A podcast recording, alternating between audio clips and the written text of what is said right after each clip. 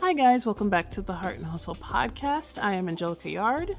And I am Charisma O'Keefe, and we are here once a week talking to you about all things life, love, business, balance, and everything in between.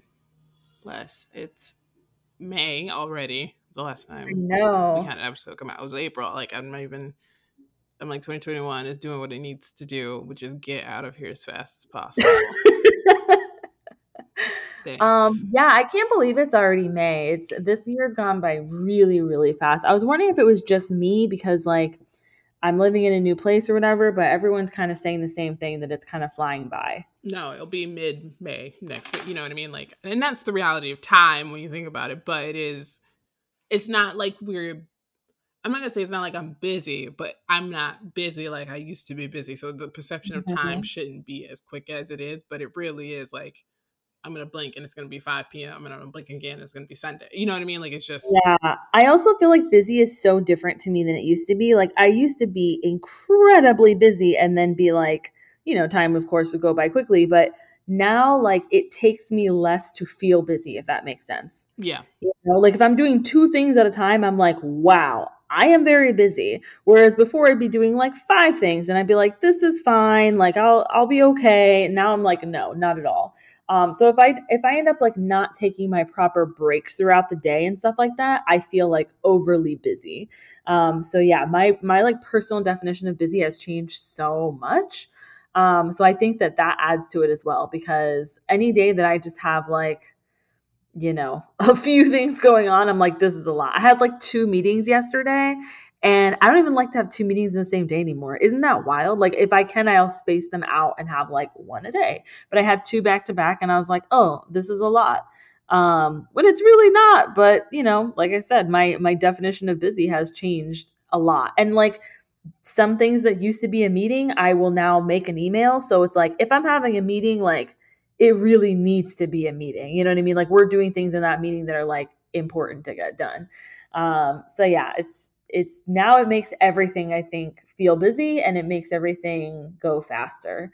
Um, I'm not I don't know, like I want it to be summer because I want it to be hot, but yeah, I don't I don't know. I don't I don't necessarily want this year to fly by so much because last year was just so terrible. Not that this year's like a lot better, but I'm just trying to like find the better where I can, you know.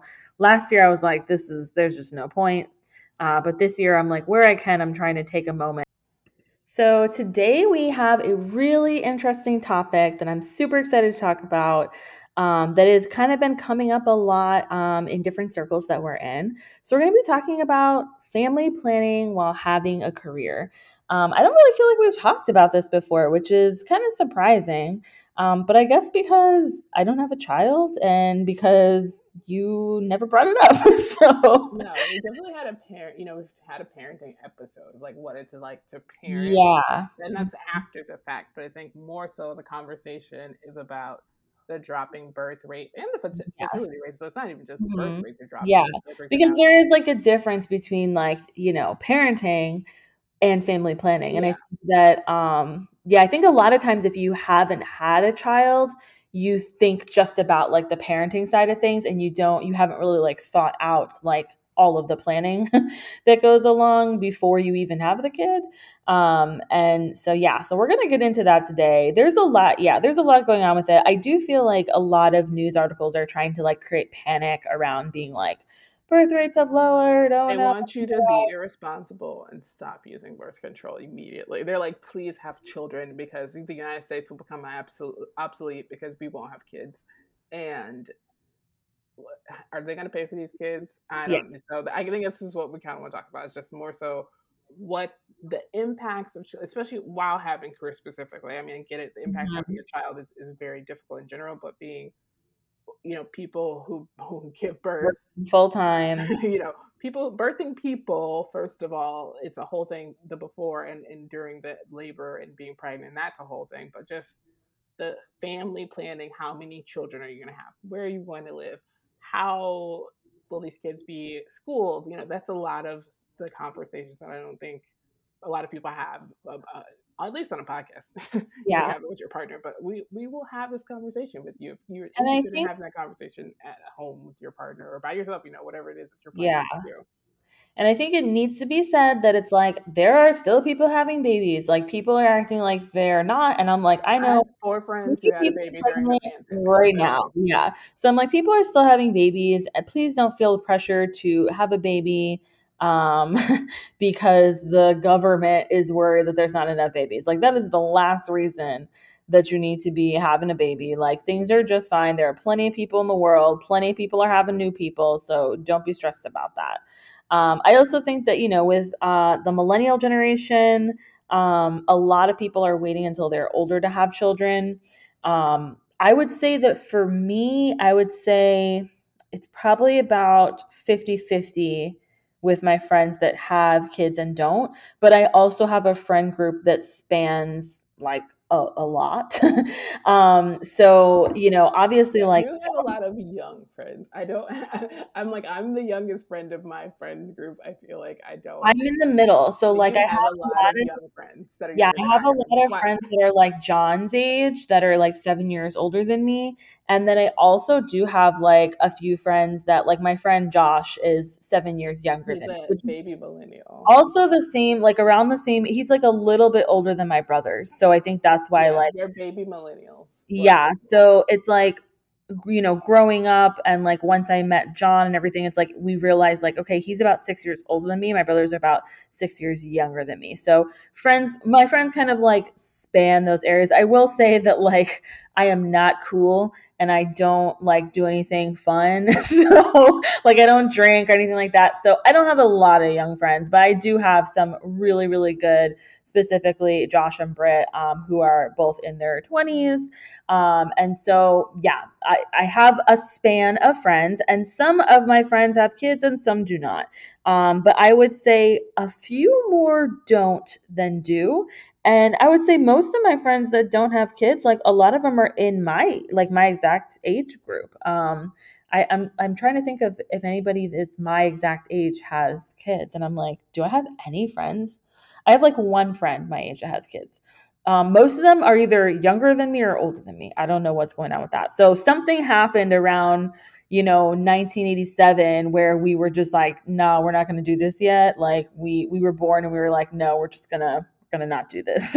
Um but yeah i feel like you know our generation is really strapped with like lots of debt with you know housing prices that sort of thing and that's kind of made a lot of people want to wait until they are financially stable. I know a lot of people in our generation were also some of the first to grow up in single parent households.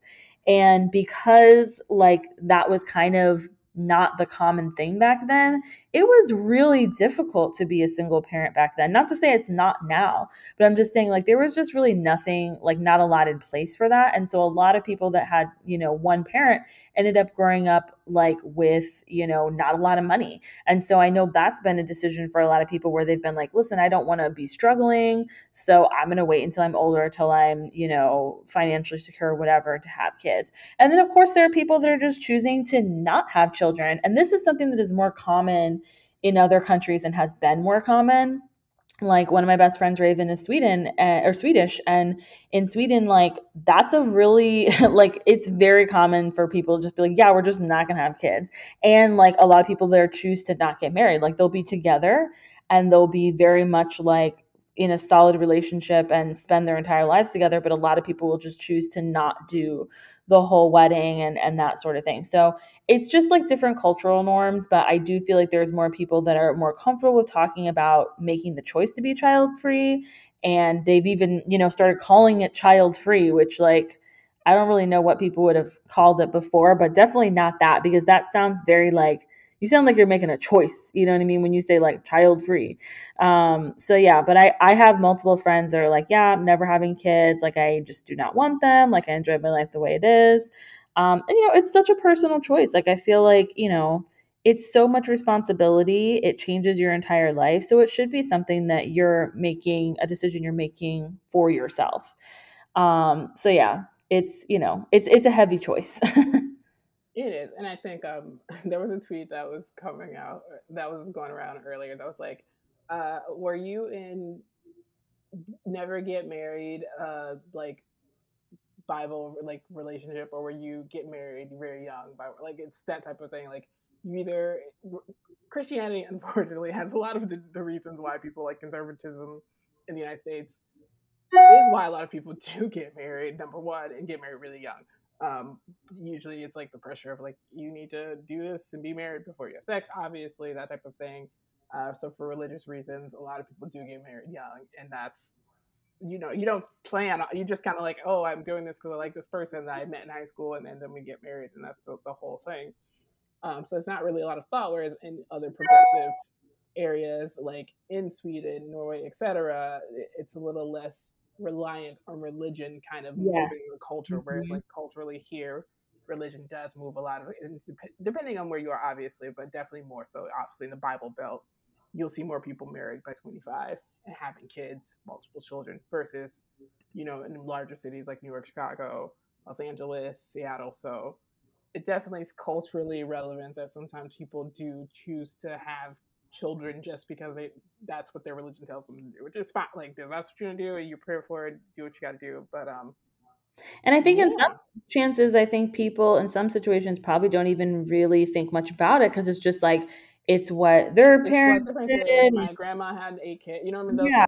So it's just kind of kids. Mm-hmm. It, it is what it is. And I've never really thought of child free as being a bad term at all. Like it's more picked up in the in 2010, at least in the U.S., that people were choosing to be more child free. You saw a lot of double income, no kids, that type of thing. Um, and so to me, I was like, okay, and what's wrong with that? so I, I, I, still I don't understand the stigmatism behind it. And yeah, it's so strange to me how other people are so. And I can say like you know, like obviously I don't have children yet, um, people are very bothered by someone choosing to not have kids. It's very strange. It's very strange. Very weird. Um, and I find that like a lot of people will be like, people have literally asked me if I've ever been pregnant. Like they literally basically have asked me. Don't ever do that. Thank you. Yeah, and the reason that like they like like they've asked me like, oh, are you sure you've never like that's been one that I've gotten. Are you this sure? It's very traumatizing to me that are people you sure? ask you this question. You know, like, please yeah. don't ask. And for me, like John and I have never tried to get pregnant. We we we don't think we're going to have um, a biological child. Like we're pretty sure we're not going to. We we just don't think that it's something we want to do. Um, we've always I've always wanted to adopt since I was a really little kid, and I told him on our second date that I wanted to adopt, and if you know we were going to get serious with dating, that was like a non-negotiable for me. So I literally told him that on our second date, and he was literally like, "Oh, I'm 100% on board. Let's do that." So over the years, we've discussed if we were going to adopt like you know, multiple kids or like adopt one and then have a bio one and then adopt another or whatever. But the more time that goes on, like the more we just kind of have felt like, yeah, we think we're probably just going to adopt. Um, we just check in with each other once a year at the beginning of the year and we're like, do you feel like either adopting or creating a child this year? And every year we're both kind of like, no, not yet. um, so we do think we're going to adopt. And we think we're going to adopt like an older child, like definitely over four. Um, but the more like research we're doing and the more preparation as we kind of get a little bit closer to this um, actually happening, we think they'll probably be closer to like somewhere between eight and 12. Um, but it's such a personal decision. And I have many friends who have had um, fertility issues and have had really difficult fertility journeys and have had multiple miscarriages. So to be asking somebody, something like that no and i know i know if they're asking me they've asked you know they've asked somebody who that's actually happened to um, and it's very common um, i would say like probably half of my friends that have a quarter of pregnancies. Yeah, say half of my friends that have kids have had at least one. They're not viable. Right. So it, yeah, I don't.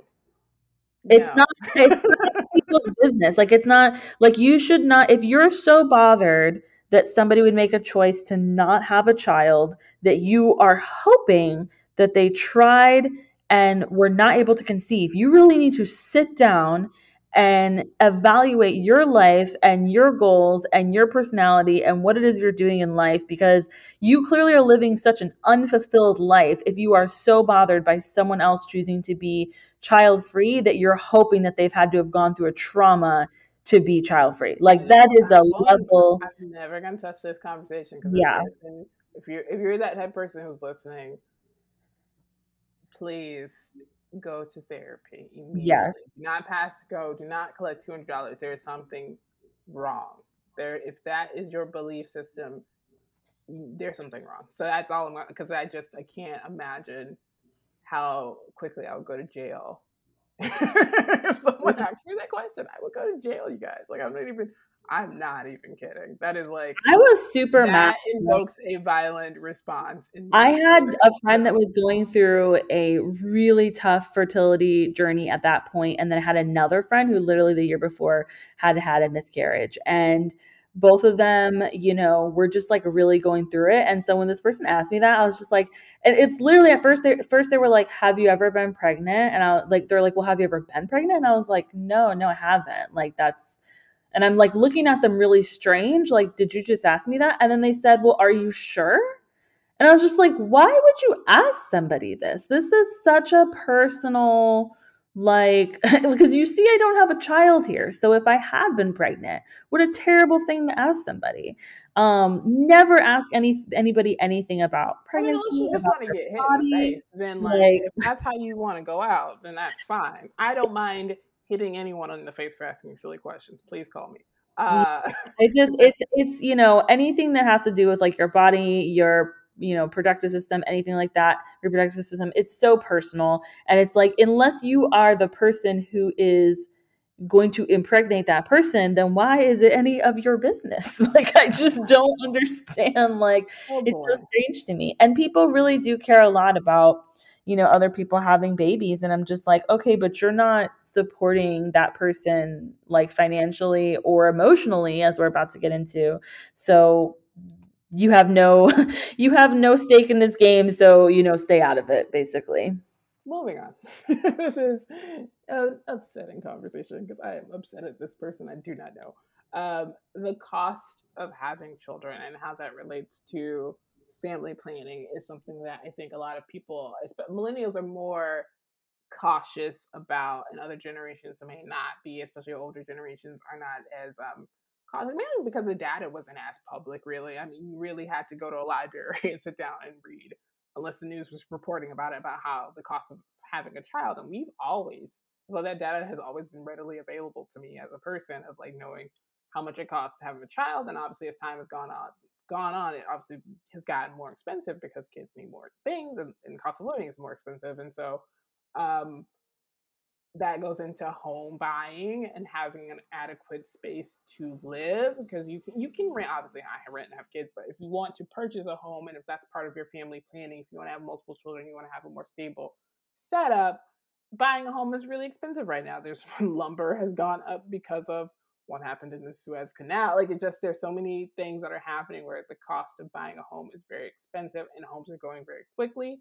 as well so it's also there's just a very viable market, rent like real estate market, and so you have to be very you know serious and understanding and being patient about having to deal with that. This is the time that you want to deal with that, and a lot of people are like, no, we just got out of a pandemic, I just got laid off, I'm on unemployment, I don't have the means or the thoughts, the processes to really think about how much it would cost and impact of all this. I'm not thinking of it, so it's just not a, it's too much money.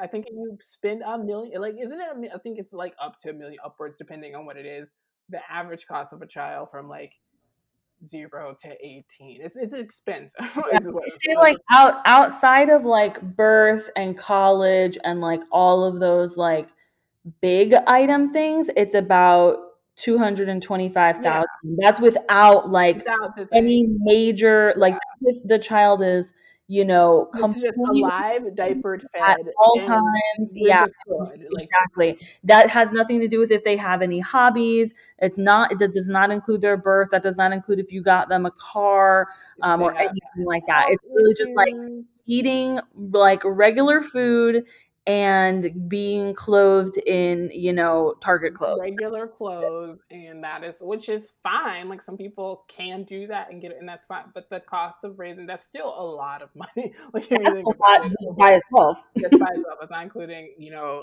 a birth sometimes can cost upwards of forty to fifty thousand dollars especially if you have a c-section Um, and, and then, of course, you know, depending on the type of birth you have, because a lot of times you want to have a doula, you want to have a postpartum doula, you want to have different. So birth alone is already coming out the gate the cost if you're adopting, a small trailer. You know what I mean? Yeah. Like, and if you're adopting, it's also extremely expensive. Oh, you're expensive. baby. So expensive. If you adopt a baby, it's going to be really, really expensive. It's a lot cheaper, I will say, to go through the foster care system in your state. Um, if you do decide to adopt, you will not be probably most likely adopting a baby at that point. Um, but that's going to be a much cheaper route. You're looking at a difference of like twenty thousand dollars and a thousand dollars. So and if you're adopting, guess what? You already have a house. You already have a you know a car. You already have good credit. You already are a responsible, well employed human that gets to be a foster parent or gets to be an adoptive parent. You already have to be at that place. Whereas, you know what I mean? So it's already expensive. Yeah, you get interviewed and all of this stuff. Like we're prepping now to be like basically to go through that process, right? Because it's like you have to have a lot of things checked off to make like to be considered, you know? Yeah. And so that's part of your family planning process is that yep. you already know what you want to achieve at the end, but you know now that you're in the pre stages and it's not going to be cheap. You know what I mean? Like it's not cheap to even just get ready to get into a place where someone can come into your home and talk to you. Yeah. You can have a child now. You know what I mean? Like, that's, and that's the thing is like, you know, I say, okay, it's like, it's a thousand dollars to adopt through the foster care system, which it is. And that's, that's great. But yeah, we have to prep our houses and our lives. And that obviously there's money that goes into that. So it's like, we have to have a certain type of home and things like that to be able to even you know and they're going to look at our finances and stuff as well too. So you know you have to kind of have that all already ready before you're even getting to that point. Yeah and being a birthing person just to get back on how much it costs to give birth to a child. You get charged for skin to skin time after you have a child which is wild. or in a birthing center you that's what you pay for and you can always obviously have a home birth is obviously reasonably less expensive but uh, once again, which is and, and usually is the the most the best case for most people because a lot of people don't need the stuff that the hospital has a lot of the times. But in case something does go wrong, now yes, you're adding an ambulance ride on yeah. top of the labor and delivery. And just because you get there, my friend delivered her baby outside of the hospital, not even inside the hospital, still got a bill. So I would dare them to send me a bill. Oh, got a bill in her car, literally in the full circle way at the ballet. Pushed the baby out on her own, pulled her out on her own, did her own skin to skin to get into the wheelchair to get into the hospital, and still got charged for labor and delivery. So healthcare costs in the United States are astronomical. You do not get bonus money for a doula. You do not get your insurance doesn't pay for a doula. Your insurance does not pay for postpartum visits if you choose to have a postpartum doula if you do not have family. The nuclear nucleus family in the US, a lot of times the concept that's gone, which because a lot of people, like you said, A, you were raised by a single parent. So a lot of people don't even have big families to begin with built in for that system. And if you do, you usually don't live very close together because a lot of times you live in a city where opportunity is. And a lot of people mm-hmm. who are retired, like most parents or grandparents, they don't want to live in the city. They don't want to live yeah. near where you have to go to work. They don't want to live in that suburb. They want to live out by themselves where it's cheaper to um, to live. And if we if you watched um, there's a series on Netflix. What is it called? Something Love or whatever. It's four or five or six different couples who are older who've been married for 50 plus years. And they talk about the cost of like being, you know, an, an 80 year old in the United States, this couple in Vermont, and like the reality of their their money. They're like, we don't have enough money to send gifts to our kids. Like they need to birthday gifts. Are, like they make these hard sacrifices because they're still alive. like that's the thing. Yeah. Like the older you get, the less likely you are to make income. So it's just like imagine this couple being so instrumental in their family because they are like their son runs their farm and all this stuff, but they don't they can't do childcare. You know what I mean? Like they can't provide because they don't have the funding the funds to do so. Like they can't mm-hmm. watch a little itty bitty baby for five days a week. They can probably do it for once a week or once a weekend for you guys to have a date night. But the reality of that built in family unit, having your aunts there, your mom, your grandmother, whomever, everybody in there to take care of the kid, which is what it was like when I was a kid. Everybody, yeah, it was all hands on deck. Everyone was there, and it's everybody's baby. It didn't matter. Like whatever time, whoever's up and hears a baby cry, you go in, you pick that baby up, you change the diaper, you get the bottle ready, and you go back. It, it was never the mom's responsibility. completely opposite experience that I had, where all my responsibility. It's Mhm. always been, you know, so that's expensive. I pay my child rearing situation is way more expensive than my mom had to. She lived at home with her mom, and her mom was there, and then her sisters were there, and like she relied on other people to help her with the cost in the, you know, we didn't have Yeah. it. It was literally just me and, and my husband. That's it. People So, had like true villages, like no. when Yeah. raising a child back then, a lot of times in like the 90s and such. So like we're like the nineties and such. Like it was all time. We're old too. We're just we're giving you an example of the difference Well, I remember- a baby in 1990 and having a baby in 2014. Yeah. Big difference in just the moving and the situation. Obviously, Like for my mom, I remember like um when I was little, first of all, we would go to my grandparents at least once a week for like a full on meal that was delicious and amazing. Like we went we were there every Sunday, but we were often there other days of the week too. Um like tip a typical week would have us there 3 nights a week eating food. So that's like 3 times a week that my mom didn't have to like provide me food from a financial standpoint, but also like making the food. You know, it's like my grandmother would make food for like hours and then we'd all just like be able to eat the food. Um, so that like I'm sure was such a huge help. Um, not to mention just the there'd always be like cousins around or whoever. So it's like there was different people to help out like watching me.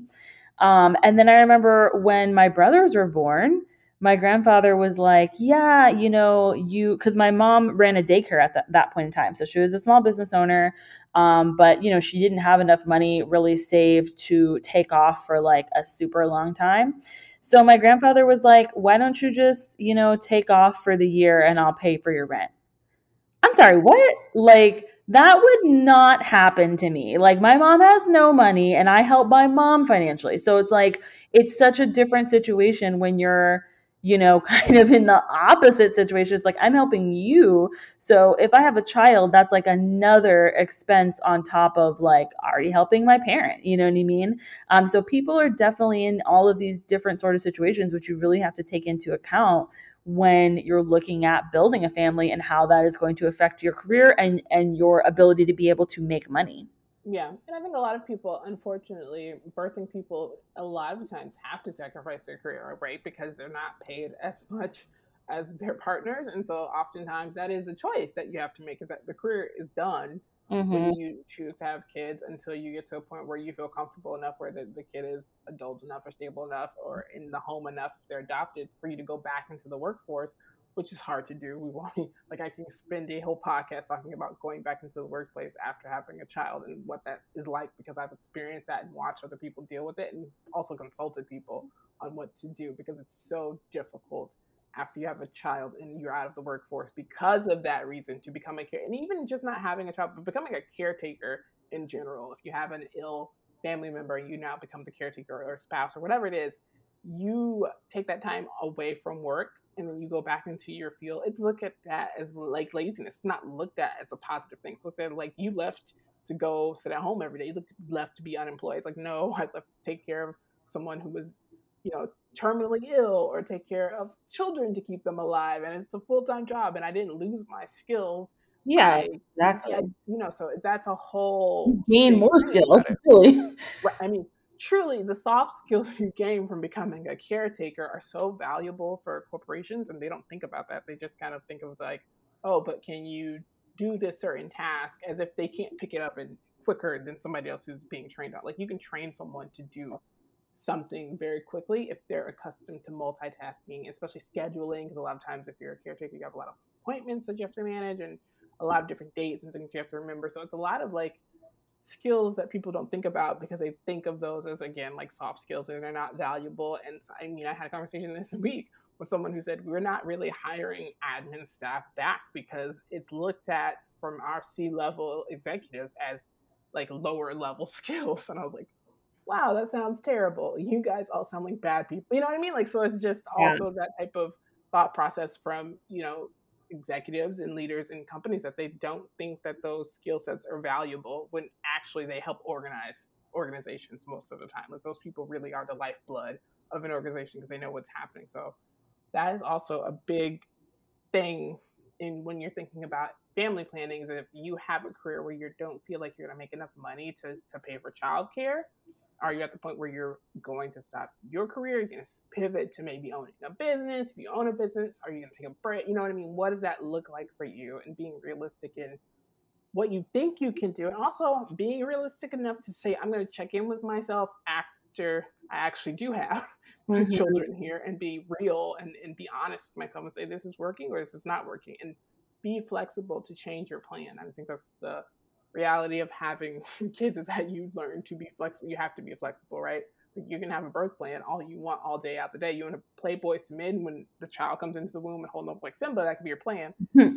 And your body may do something completely different. So you just need to learn to be flexible. And I think the more open conversations about that with people, if you sit down with with birthing professionals and, and family professionals that can actually be realistic with you about what that looks like for you, you can do of less having control. Because I think that's a big thing is that before you have children, you're in very control of your life. You're in control of your environment, you're in control of your situation. Like anything that happens to you, most of the times it's your fault. You know what I mean? Like you yeah. did something that had your outcome. Eh, you know, very rarely it's like a car accident or maybe a death in the family or maybe a company shutting, that may impact you differently. But then you bring children into the mix and you cannot control them because they're their own people, but you're yeah. also responsible for them. So anything that happens to them, anything that they do can affect you long term. And you just need to be in a place where you're okay with being flexible with anything can happen at any time.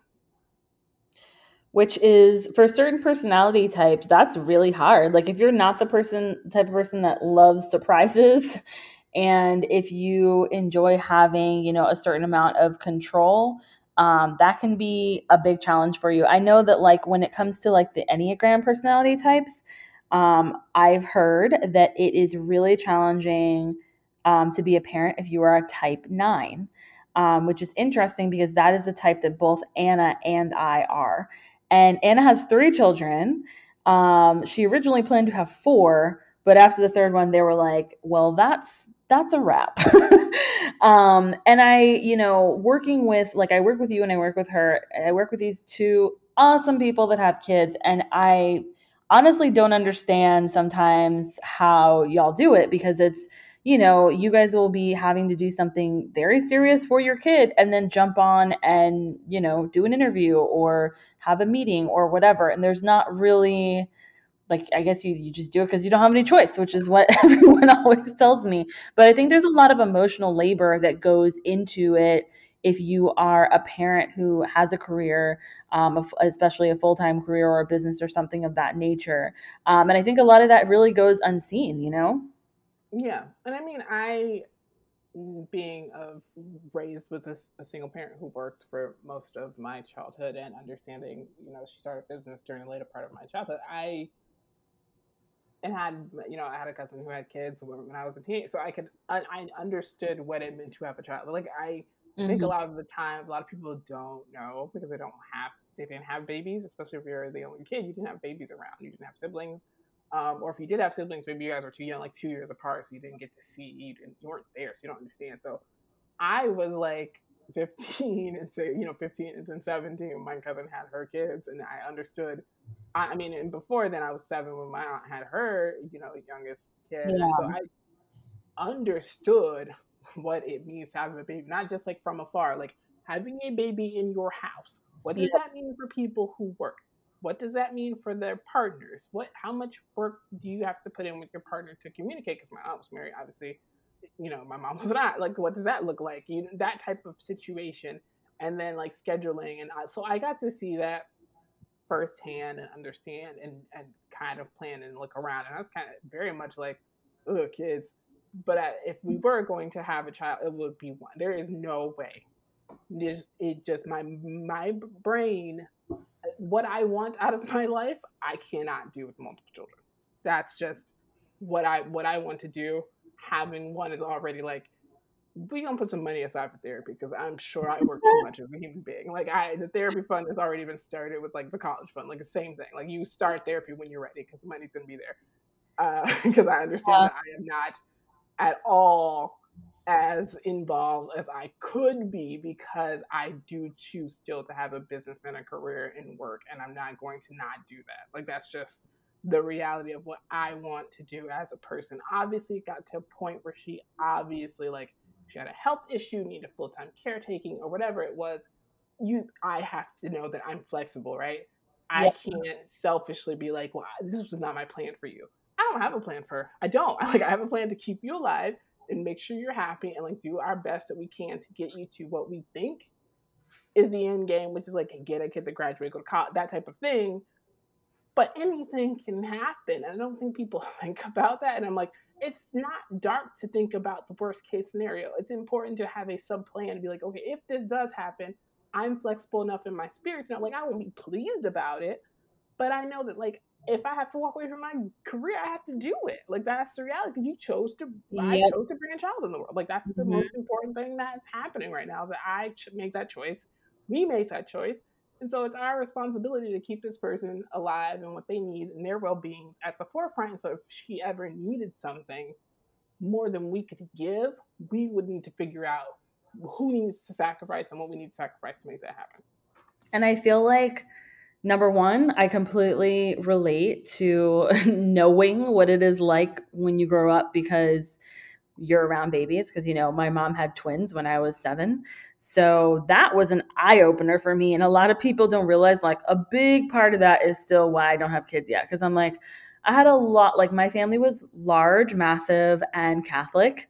And there was another baby born every year. So it's like I have been around a lot of babies. I've changed, I mean, literally hundreds of diapers. Um, I changed hundreds of diapers before I was 12 years old.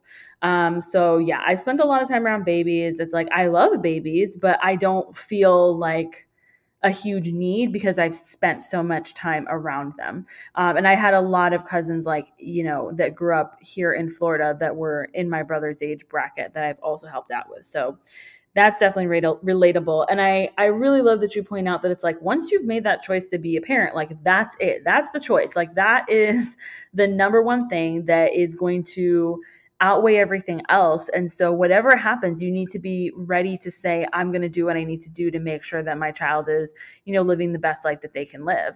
Um, and for me, I already know that if God forbid anything happened and, and one of us needed to stay home, I know it would be me because I am kind of like a bit of a worrier and a little bit of a control freak. Um, so I feel like I would need to be there to know every little thing that was happening. You know what I mean?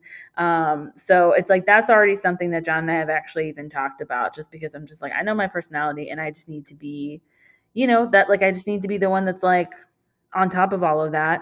Um, but yeah, so it's like you really do need to talk out those worst case scenarios and think about, you know, what you're going to do before you have kids. That's I think that's a big part of it is like looking at everything that could happen and just kind of trying to know that you and your partner, whoever you're raising your kid with, um, or that if you're raising your kid alone, just as yourself, that you're like on the same page type of thing and like ready as you can be to handle anything. Yeah. I mean, that's really all you can do. And like you said, understand your personality type. Like you said, go to therapy before you have kids so you can understand yes. yourself and know what you need. Because, you, like you said, you're the person who needs to know everything. I did not have a video baby monitor. I didn't put a little heart monitor, breathing monitor. I didn't know what was happening. She slept in a crib in her own room at like three months. Like you know what I mean? Like things that are very non typical I'm for parents. Watching my dog. They were very non not typical. you know, she was in daycare at one, and I was like, okay, well, send me pictures when you can. You know, I sure she'll be great. you know what I mean? Like very non traditional because I felt like if I had which all that stuff started to become available. It's like the, at the time when I had a kid, which was seven years ago almost. Goodness, you had the they had the monitors for the like the heart rate and the and that's now like commonplace. Like every person I know that's birthed a child since then has had the heart rate monitor and the oxygen thing on the finger or the ankle or wherever you put it. Mm-hmm. And obviously at that time, video monitors was like the standard. I was like, okay, just put the sound thing on, and then like if I hear it you know, it's, it's, right there. She's right there. I can hear. the walls are there. like I don't understand, you know. So, eh, but that's me. You know, it's so different from other people. So you also have to know how that affects you because if you do have like you said, like if you have anxiety, having a kid Yeah. is going to have an- exactly. anxiety. So That's what it is. is, that I have anxiety. Like I didn't leave the house for like almost an entire year, like when we got Valkyrie. And I mean it was like COVID too. So I was like, great, no one needs to leave. Like she never needs to be alone.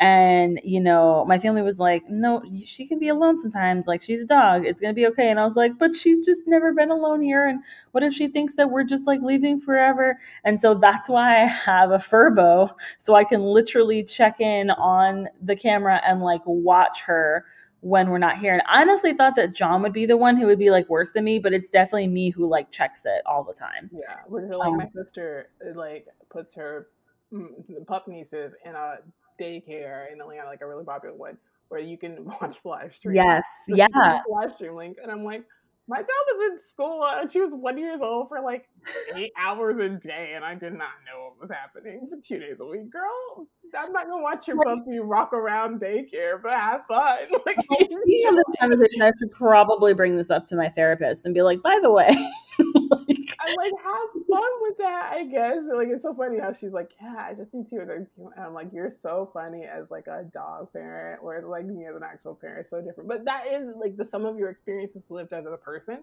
and what mhm. you need emotionally to thrive as a caretaking individual, especially as a parent. So that's something to think about in your family planning, as well as like how will that affect you. Uh, and that can kind of it moves on really into the expenses of having a child. If you do choose to continue a career, if you do choose to be a working parent, whether you work at home or work in an office, you have to have some type of childcare um, depending on your earning state and how you're. Because the more money you make as a person, if you're a CEO, if you're a C-level executive of Fortune 500, you need someone to do the the parents work because you don't have time. Like a lot of times you don't. It's very hard to get the even kill balance at a very busy busy organization. You really have to you have to prioritize work a lot of times to get further and ahead. And even if you own a business at some point, Mhm. your business is busy and it's going and you have distributors or whatever it is, you're going to be. So a lot of people do hire help, like you hire a nanny or you have a live-in babysitter or whatever you kind of call it, an au pair, a person to take care of a child, or you put them in a center where they're at. Like we did, we chose a child care center. We knew the first year that was my choice. I was like, year one, I'm gonna do it. I'm gonna do the whole thing. I did it. I had the baby at home for a year, and I was like, at once, she was paperwork's filled out six months. She had her spot saved because spots go if you have a child, you understand an infant. The spots go really quickly. People have jobs, and I was like, this is the school I want her to be in. She's still in same school. Seven years later, you know what I mean? Like so that type of thing. That's what we chose. That's what I and before I had a baby. That is what I knew what I was going to do. So that was part of my planning with my career is that I was at least going to be able to work at home that first year and, and juggle my business and do that, which it was not as challenging because I am very good at balancing and because she had a very easy infanthood. I was gonna say because she's very easy baby and child ever. a very easy child. So we have very little struggles because she has very little struggles and we are blessed by that and we definitely take advantage of it and I definitely took advantage of it having an easy bitch. She didn't have colic, she didn't have any allergies, she nursed well, she if we needed supplement, it was fine. Like I didn't have a lot of issues. I didn't have PPD with her. I didn't have PPA with her. Like I didn't have issues. My birth was relatively easy. My recovery was relatively easy. I literally sat at a desk that Friday, gave birth on Tuesday. So I was lucky enough to have those circumstances where I could take advantage. That is not everybody's story. I feel like mine would be the complete opposite, and that's one of the many reasons I'm like, yeah, I don't know if I want to do that. It's just yeah. It, it, and like when we You said it, you just can't know. I don't like that. you just you never know what's gonna happen. You could have a hard labor. If I had a C-section, obviously I couldn't have worked as quickly. I would have had. I didn't like I drove a car. I think that Thursday or Friday. Like you know what I mean? I, there's no way. There's no way anybody's gonna let me drive a car to have a C-section. I think you have to wait like four to six weeks to sit in a driver's seat of a car after you have a C-section because it's major surgery. So if that was the case, which it was leading to, they were literally being like, "Hey, we're gonna put you in the OR." I would have had a completely different story for my first year. It would have changed the whole first year of how I managed my child because of just a difference in my birth options. You know what I mean? So that's how much things can change for you. And because I had an easy time, I had an easy choice, and I had a choice of childcare, and I liked the center that it was at, and it was very reasonable, and obviously we're still there. You know what I mean? Like, so we've just had really good circumstances where I've been able to take advantage, and it did fit into my plan. What did not fit into my plan was this year them telling me my child's gonna skip a grade. That did not fit into my plan, but it is what it. You know, I we saw. I talked to you about it beforehand. I talked to other people about it. I had conversations with educators. I had conversations with friends who are also gifted, being like, "How do you think this is gonna affect? What is it like? I was skipped a grade." That type of. So that is an example of something that didn't quote unquote fit in my plan. But guess what? Had to pivot and be okay with it and switch gears. And she's in school for the past week it will be until the end of the year, which we, she was at home before. You know what I mean? So it's not mm-hmm. that I wanted to do what was best for me. Obviously, you're like, I want to do what's good for me, and this fits, and it would have been more comfortable to have her at home and stay where she is, and da da da. But that was not the fit for her. And luckily, it was a positive thing, and it was kind of an easy adjustment. But it still took conversation and me yeah. being flexible and being like, you know what, I'm I got to switch gears. We got to switch gears. That's what we got to do. And so and I literally, because I did. You don't know if it's going to be a positive thing because it's like, in theory, it sounds positive, but it's like for some kids that making that transition once they made it, even if they were like, you know, on paper ready to make it, like they could not be like, a, you know, socially or emotionally.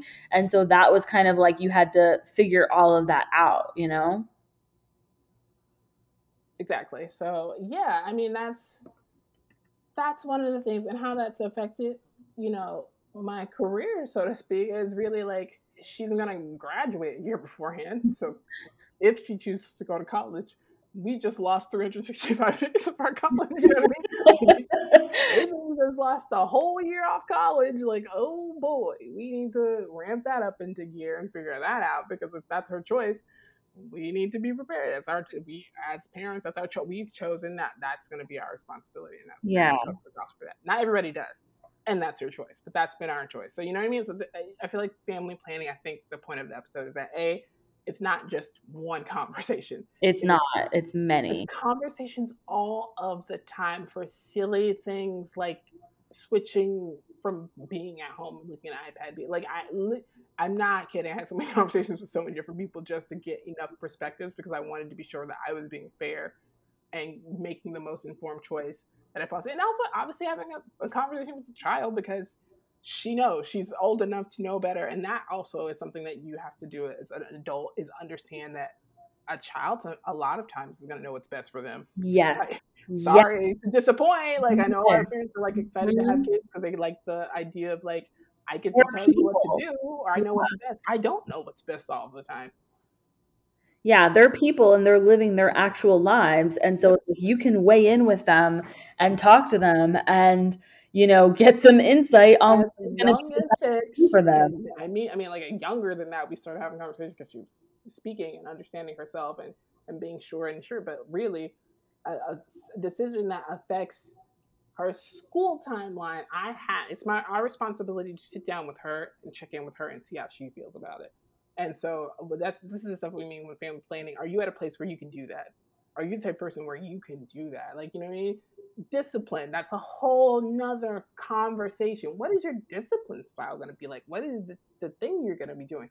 You have to talk about that before you have even if you adopt, you still have to talk about that before because mm-hmm. the way you react to something that happens to a child where they don't do something that's quote unquote good, you know, they do something that's bad, affects them for their entire lives. you know what I mean? So yeah. that's a whole conversation. That's the thing is that if you do choose to, you know, keep your career and like you're going to have somebody else, um, you know, whether it be care or yeah, like you have to make sure that you've outlined like this is how it's appropriate like if your spouse is staying home with your kid you know you need to make sure you're on the same you know page for like things like discipline yeah. stuff like that and you, you need to understand that even if you're in a partnership or you're married what does parenting a child look like when we are no longer together what yeah. does a child parenting a child look like if you not the law it should be the law to figure that out because I just feel like a lot of people do not, and it's. Let me tell you, I, I literally, like I said, we have a quote unquote, like at least the beginning of a plan for everything. Because mm-hmm. we need to understand and be on the same page with. Would if we got remarried, would you be okay with my spouse disciplining? Would you be okay? Like, what does that look like? How do we have those conversations? What is that? what tools are available to us. You know what I mean? Like now there's apps that mm-hmm. make those choices and make that communication. So if you are in a place where your situation, the person you had children with, was so like you guys can't communicate, guess what? There's apps for that. You will put in the communication in the app, and that's the only way you communicate with the person. And you guys set everything up, and you meet at the police station, and you switch the kid, and you do the thing, and you figure it out. Wow. All, there's something for everything. So I think as you guys, if you're at a place where you're thinking maybe after I, you know, 2020 was a little rough, maybe we're interested in starting a family. We've been talking about it. Um, just some things to think about to add to your list. Because I'm sure you're already starting to think about this. Because I think we think about the fun things like the stroller and the snoo and the rocker and the maternity outfits and the maternity shoot. Am I going to be underwater? Am I going to be on top of the moon? Like, what is? What are we doing? What the baby shower cake is going to look like? Which I didn't think about any of that stuff because that's not what I was thinking about. So when that stuff, I didn't have a maternity shoot. I did not like. No, I didn't do that. Like, not that I'm better than anybody, but I literally didn't care because I was too worried about making sure I had enough money to bring in this kid into the world. And I was like, I'm not gonna spend money on a maternity shoot for some pictures when I can take a picture with my cell phone. And I, Angelica, will be okay with that. Like I will be okay with that. I don't know about everybody else. Meanwhile, you know that I'm gonna be like the opposite of that. you're working with this dog. You're like Valkyrie, come here, and you put her in yep. lot of clothes, and you're like under the moon, and that's you, and that's what you. I actually like literally need to go shopping this weekend because we need to do matching outfits for Lupus Awareness Month for my friend who has lupus. So I'm like, I have to get a like matching purple, so we can take a family photo. But like, I'm like matching clothes with my child makes me want to like and I'm oh, like, I, uh, because I'm gonna adopt like old, like a little bit older, you know, and not have like a baby. I'm like, that will be one of the first things like we do is matching photo, like matching outfit photos at Disney. I am very, very excited for it. Like, it's gonna be amazing. and you're gonna be like, I literally can't with you. Physically, you could not pay me to put me in matching clothes. Like, I'm like, girl, you asked for it. Like she like was like for my birthday, I want us to wear a matching outfit. That would be the reason why I would match with my child. Never even looked at a matching. And your child will probably not do that. Your child will probably look you up and down if you brought out matching outfits and just like shake her head. like, yeah, no thanks. You're not doing that. So yeah, I mean, it's fun. It's fun to think about. I'm not saying it's all Debbie Down or whatever, but I just think if you were wondering what that looks like for people who have careers or what that possibly could be like the things to consider and whether or not you want to continue on the career that you're at or if you want to start a business. If your business is the way you want or you're doing a service-based business? Maybe having kids is a good time to pivot to product-based business. Because honestly it's a little bit more a little easier to manage inventory and stuff versus like creating things from your brain like coming up with logo if you're a designer or a web developer building a coding a site it's a little bit easier to kind of do a monotony work when you have kids like putting together products. And if your kids get older, they can help with that because guess who packs some of these orders? Yeah, does. So, um, what do you think? Like, if you had to decide, like, what do you think is the most important thing you did as a business owner to prepare for being a parent? Ooh, like business I, specifically, you know. I know. I just put you. I, no, I'm just like I'm trying. But I, mean, to, I need to do it. That's what I'm asking. I'm asking for me. no, I mean, I, I would like to say that we had like a certain, which we I think we had an idea of what like the financially what it was going to look like. Because at the time we had business, but David still was working, and I was yeah. But because my labor went so well, I I was like I'm by Friday I was bored. Like I was like babies just sleep all day. That's all they do. They sleep. They look at you for like 10 minutes out of the 24 hours and they go back to sleep. I am bored. I'm not going to sit here and watch a sleeping baby all day. I will lose my mind. so I kind of kicked my plans out the curb and was like, okay, because I really had, um, well, I think something that did help was just understanding how much you can get done in a day. Because, you know, obviously as the kids get older and more active, they need more attention and you gotta go out yeah. and do things and be um so I think early on I was very much trying to do more in less amount of times because you know when you work now like before I would work for myself I had eight hours to do whatever I want so I could take eight hours to do one thing if I want. Yeah. You know I mean? like that. Which the I reality is you could. Mm-hmm. I you know, if you felt like it. When you have a child or as a caretaker, you don't have that kind of time. You have to kind of work around their schedule. And so then it became I have four hours to get the same amount of work done. So prioritizing and make sure I get it all done in those four hours, and you realize how much more efficient you are as a human being. You can get a lot more done in a lot less. I don't time. know why four hours is like always the maximum a parent ever has because that's I think it's nap has that too. Yeah, because I think at like six. Well, I don't know about Anna. Anna's kids, she got a lot, so that's, I think that's the issue. But with that's the max, yeah, because two are in regular school, but one, the youngest one, he's in like a pre-K, so she gets the first ones off. Yeah, she gets school. the, the VPK hours. Yeah.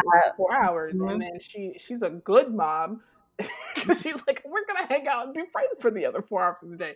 By VPK age, I was back up to my six to eight to whatever hours. Like I was like, yo, bye. Like the thing is, is like with her kids, even if she was like, "Oh well, I'm gonna work," which sometimes she does, but like they literally are just so loud. Like, I mean, like she and I have had like FaceTimes where we're like discussing something important, and it's just like, it's just pointless. It's just, you know what I mean? Like she's not. Anna is like a that mom. time. I am like, like, I'm Meryl Streep in Devil's Wears Prada, but I also have a child. But as a mom, you know what I mean? Like it's, it's very like I am definitely I will never take like I don't understand how stay at home moms do it. They do And you know how, like, have They like need that only- salaries. you know how like you have kids that will like only go to the same parent for everything. Like that's their their kid. Yeah, there's like a TikTok trend of the kids, right like the parents put away and the kids Yep. run towards a parent. Yeah, they all are gonna run to Anna and they're gonna leave Randy behind and he's gonna look silly. Like that would happen. it's like well like they go to anna when they need something but they go to randy when they're happy so it's like funny because it's like if they're like i need this i need a snack i need whatever like they go to her even if she's like literally she and i are having a meeting she's upstairs like close the door to her room so that like and he's down there with them and they will still like sneak upstairs away from him to go ask her questions But But, like- we want you guys to give money to Love Doesn't Hurt so that Anna can Right? like in to her get nonprofit so that she can help. let these kids you know what I want to like celebrate something. They run straight to Randy and give him a hug, and they're like, "You're the best." See what she's dealing with, and she's also dealing with trauma in her her job. You guys, Yep. please give her some money. Like, please donate to Love Doesn't Hurt. Please right donate. now. Got us a babysitter. Literally writing a curriculum. But it's funny because, like, I can't even tell you that, like, literally, there's times over, you know, this past year where we've gone out to, like, their because they had, like, a big, like, outside area, which has been nice with everything going on. Um, and so she and I will just sit at the picnic table and we're just, like, working outside.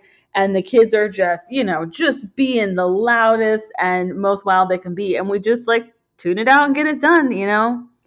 So I don't know how she does it all the time. I, I just do it when I'm there and like we're actively working together. But she just gotta. I guess you just gotta do it. It's just not really. you you figure it out. So yeah, I mean, I think that's just like kind of wrap up on the conversation because you've seen the articles that have come out this because that study came out that birth rates dropped Mhm. I think 19% in 2020 and 2019 or 9% or something like that. And it's been a lot of, Mother's Day is coming up, so maybe people. Well, and I know a lot of our listeners are already parents, or I know some of them are thinking about it.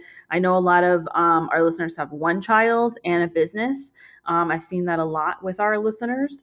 Um, so I'm so interested to know, like, you know, how y'all feel like you're doing with like juggling it all, um, how like planning has come into play when it's come to, you know, your own business. Like, did you have a lot of time to plan? Was it kind of like more of a last minute thing where you had to kind of figure it out? Um, and if you are planning to not have a kid, um, I also think that's so awesome too, because honestly, like, in a way, I wish I didn't want to have a child because I think about how much more money I would have. I just really do want, like, I've always seen myself adopting. I've, I've not, like, I don't look at, like, you know, the whole pregnancy journey and be like, oh, I want to be a mom that way. Like, I've just always wanted to do it from the adoption standpoint. So, if you're adopting, definitely, or if you have adopted already, definitely reach out to me, slide into my DMs because I would love to chat with you. Yeah, if you've not already started, which uh, this is one of the reasons why I find Nicole Walters so interesting, because she did adopt her three kids and they were all older.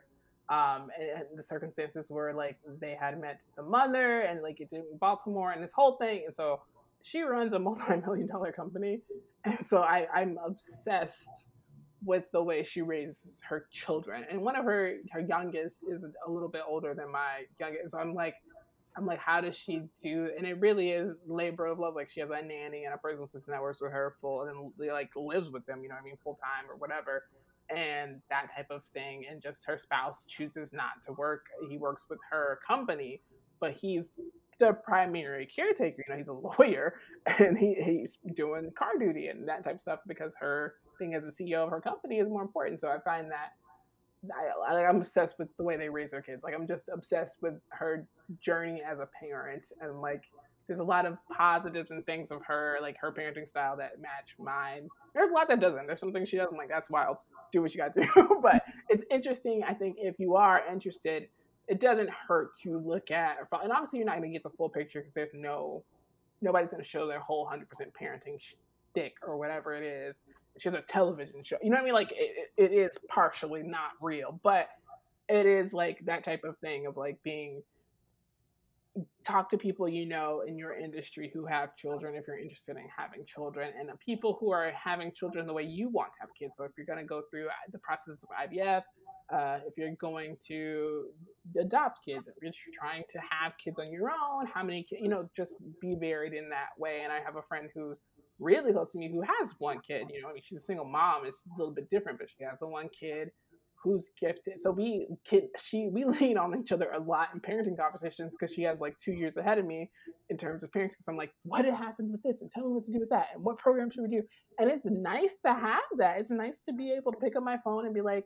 What do I do now? What should we be mm-hmm. reading? What program should we? Because we have a lot of the same interests and we kind of have the same like our kids are very similar despite the age difference. And so it's nice to have that. So I definitely think at least creating that community around you that way. I do have a lot of friends who are parents, and I have a lot of friends who don't have kids, but I did meet a lot of moms going outside and going to work out with these people. And so it's nice that we don't all raise our kids the same. We have very different kids, but it is nice that if I had a question or needed something, or if they vice versa, when they need something, they pick up the phone, they text me, and we can figure it out together. So I will say it's been instrumental to build community around you. It's not obviously going to replace the nucleus family. There's nobody I can hand off my baby to at two o'clock in the morning. But at 7:30 a.m. when Starbucks open, I can meet a mom at Starbucks for coffee, and we can whine about how we didn't go to the. You know what I mean? Like that type of thing. So uh, just think about that when you're having it, and that's it. I mean, really, we every person's experience is their own. Mm-hmm. Absolutely. So you know, it, it really is. You know, I had a cousin and we lost to childhood cancer. She was 13. Definitely seeing that impacted the way I think about kids. And it's probably why I'm so cautious about having plans for everything. Cause I'm like, I know what it's like firsthand to watch a child have a, a, terminal illness, struggle with it for two years, and then lose their life. Like, what that impact that family? Like, I saw it. So, and I was 16 when it happened. So I was like around the same, you know, we had babies at the same time. So I'm definitely, I think that impacts the way I think a lot. And like, being prepared, but you can't be prepared. So let us know in the comments, you know, tag us in all the places, all the things. You know, we have a um, Twitter is rolled out spaces for everybody, so maybe we'll do a spaces. So, yeah, I don't know how to do that, but I'm totally down for it. like maybe instead of club, because I'm never gonna get in Clubhouse, but I'm oh, already on Twitter. If you like Clubhouse, please slide in my DMs and tell me why, because I'm I'm I really don't like it. And, and I, then if you do like it, would you show up to a spaces thing? Like we yeah. a spaces thing. I think that I would I would prefer that. Yeah. Because everybody pretty much on Twitter. So that anyway, that's all you know that's going on right now. So it's still May. We'll still have people coming on to share their businesses and all that type of thing. But yeah, that's it, guys. Hooray, May!